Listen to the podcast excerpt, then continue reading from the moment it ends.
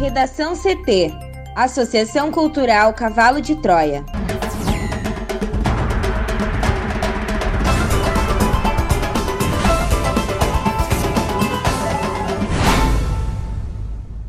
Agora, no Redação CT. Manuela amplia vantagem em nova pesquisa Ibope em Porto Alegre. Taxa de desemprego bate novo recorde em agosto e atinge 13,8 milhões, aponta IBGE. Bolsonaro afirma que deve reeditar decreto que abria caminho para a privatização de UBSs. No pós-Covid, a educação pode perder até 40 bilhões de reais.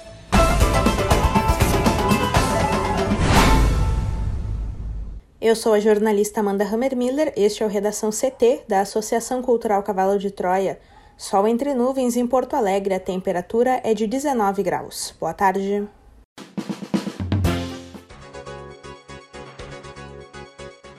O tempo deve ficar firme na maior parte do Rio Grande do Sul nesta sexta-feira. Na capital, a máxima chega a 21 graus. A previsão do tempo completa daqui a pouco. Mais ônibus vão circular por Porto Alegre a partir desta sexta-feira. No início desta semana, a administração municipal já havia anunciado a ampliação em 1.220 as viagens na operação diária do transporte coletivo. Na próxima segunda-feira, feriado de finados, o transporte vai operar com a tabela de domingo. Como os cemitérios estarão com restrição de visitação em razão da pandemia, as linhas cemitério, que operam somente neste dia por causa da demanda, estarão fora de operação excepcionalmente neste ano. E um carro capotou na BR-290 em Eldorado do Sul. Mulher e criança estavam no carro e não se feriram. Tem lentidão na Freeway em Porto Alegre, no sentido litoral capital, entre Assis Brasil e a BR-116. Estão sendo feitos reparos no quilômetro 89. Manuela amplia vantagem em nova pesquisa Ibope em Porto Alegre. Mais detalhes com a repórter Juliana Preto. A segunda pesquisa IBOP para a Prefeitura de Porto Alegre mostra ampliação da liderança de Manuela Dávila, do PCdoB, com 27% das intenções de voto, e disputa pela segunda posição entre três candidatos. Nelson Marquesan, do PSDB, e Sebastião Melo, do MDB, aparecem com 14%, e José Fortunati, do PTB, tem 13%. Os demais concorrentes estão abaixo de 4%. A pesquisa está registrada no Tribunal Regional Eleitoral e foram ouvidos 805 eleitores entre terça e esta quinta-feira. A margem de erro é de 3 pontos percentuais para mais ou para menos.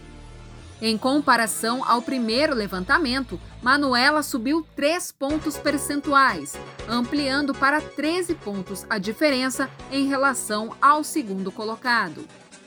Marquesan, que estava na quarta posição, agora aparece empatado na vice-liderança após subir 5 pontos. E também na segunda colocação, Melo avançou 3 pontos desde a pesquisa anterior.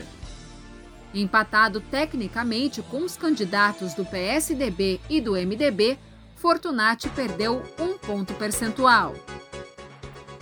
Nesta rodada, Manuela continua se destacando entre os eleitores de 16 a 24 anos, com 38% das intenções de voto. Já Marquesan cresce entre eleitores de 45 a 54 anos e de 55 anos ou mais e com renda familiar acima de cinco salários mínimos. Melo é novamente o mais citado entre eleitores de 55 anos ou mais e cresce entre votantes com ensino fundamental e renda familiar de 2 a 5 salários mínimos.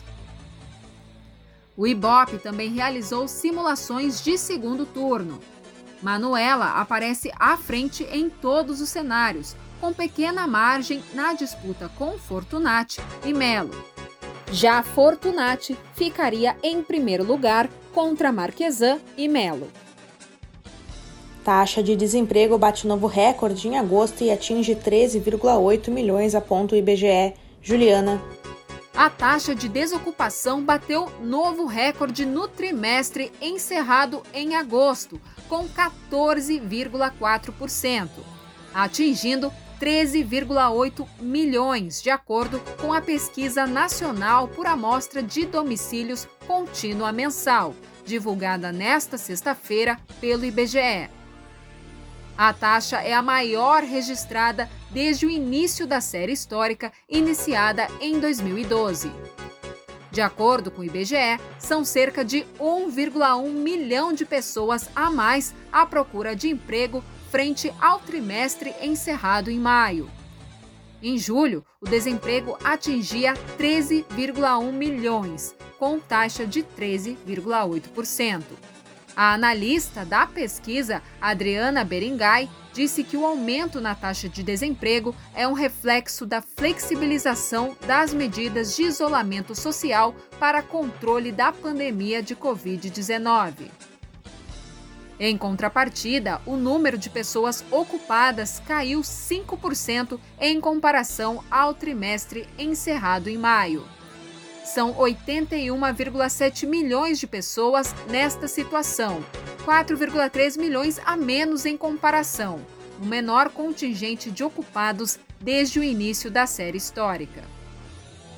Beringay afirma que no trimestre anterior havia a perda da ocupação e o aumento da inatividade, ou seja, as pessoas perdiam seus empregos, mas não estavam pressionando o mercado em função das medidas mais restritivas de isolamento social.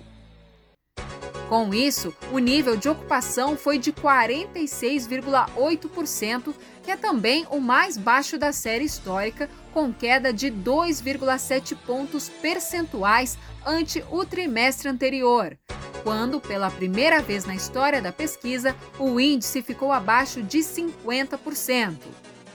No mesmo período, o número de empregados com carteira assinada caiu 6,5% chegando a 29,1 milhões de pessoas, que é o menor contingente da série. O presidente Jair Bolsonaro informou na noite desta quinta-feira, em transmissão ao vivo nas redes sociais, que deve reeditar o decreto para a inclusão de unidades básicas de saúde no programa de parcerias de investimentos. O governo publicou um decreto com este teor na segunda-feira, mas recuou dois dias depois, após forte pressão da oposição e das redes sociais. A medida foi encarada como o início da privatização do Sistema Único de Saúde. Na mesma transmissão, Bolsonaro aproveitou para reafirmar que o governo federal não vai comprar doses da Coronavac, a vacina contra a Covid-19 que está sendo desenvolvida pela empresa chinesa Sinovac e que tem o Instituto Butantan do governo de São Paulo como parceira no Brasil. Contrário à vacinação obrigatória, o presidente também aproveitou a sua live para renovar elogios à cloroquina, tratamento ainda sem eficácia comprovada contra a Covid-19.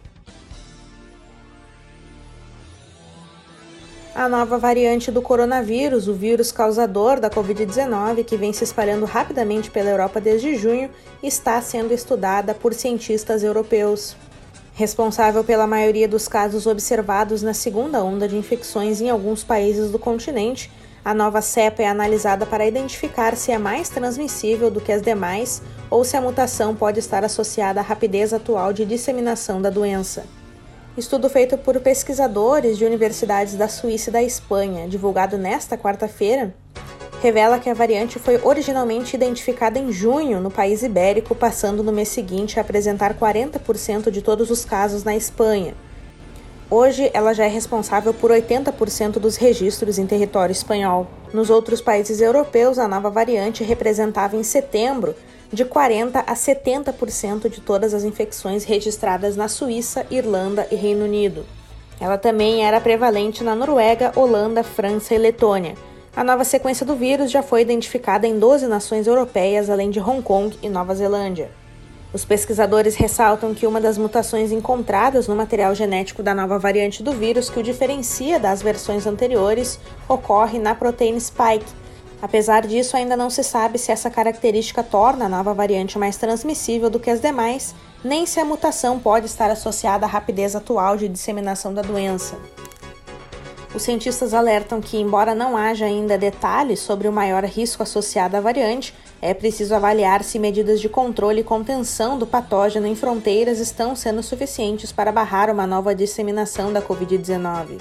Eles acreditam que a propagação do vírus está associada ao afrouxamento das medidas de distanciamento social e de controle de entrada de visitantes.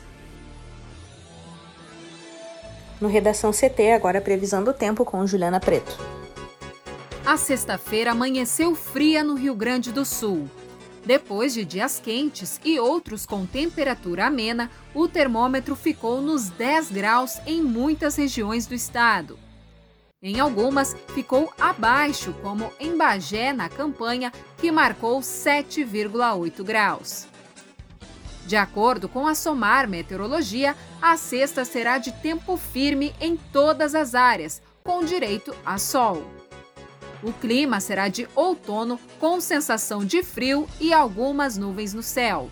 E a temperatura não deve subir muito. Em Erechim, no entanto, o dia será de calor. A máxima na cidade do norte deve ser de 27 graus.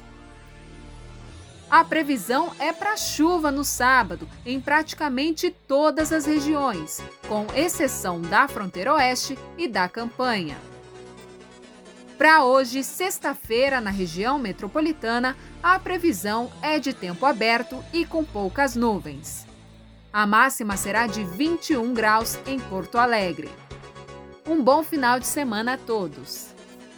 Obrigada, Juliana. Vamos para o bloco de educação. As redes estaduais e municipais de ensino no Brasil devem perder entre 13 e 40 bilhões de reais neste ano, segundo destaca o jornal Estadão. É o que estima um estudo divulgado nesta quarta-feira. Com a pandemia do coronavírus, houve redução de arrecadação tributária e, consequentemente, diminui a disponibilidade fiscal para investir em educação. Realizado pelo Instituto Unibanco e pelo Todos pela Educação, em parceria com o Conselho Nacional dos Secretários de Educação, o estudo projetou três cenários diferentes de arrecadação para 2020. No mais otimista, haveria redução de 13,2 bilhões de reais no valor vinculado a despesas educacionais nas redes municipais e estaduais.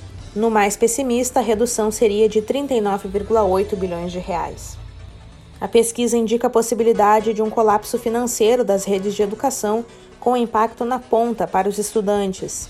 Considerando os 38,3 milhões de alunos matriculados nessas redes, a perda significaria a redução média do investimento anual por estudante de 345 reais no cenário mais otimista e de 1.038 reais no mais pessimista. A redução de verbas ocorre em um contexto de mais necessidades. Escolas em todo o país terão de se adaptar às exigências sanitárias, como adequação de espaços, compra de equipamentos e insumos. Além disso, as redes de ensino precisam investir em ensino remoto e em ações pedagógicas e de gestão para reduzir as defasagens de aprendizagem e desigualdades. O estudo identificou que as perdas arrecadatórias mais expressivas ocorreram em Ceará, Acre, Rio Grande do Norte, Bahia e Sergipe. O estado de São Paulo também teve redução entre 5% e 10%. O Ministério da Educação ainda não se manifestou sobre o estudo. Redação CT. Apresentação Amanda Hammermiller. Colaboração Juliana Preto. Uma produção da Associação Cultural Cavalo de Troia com o apoio da Fundação Lauro Campos e Marielle Franco.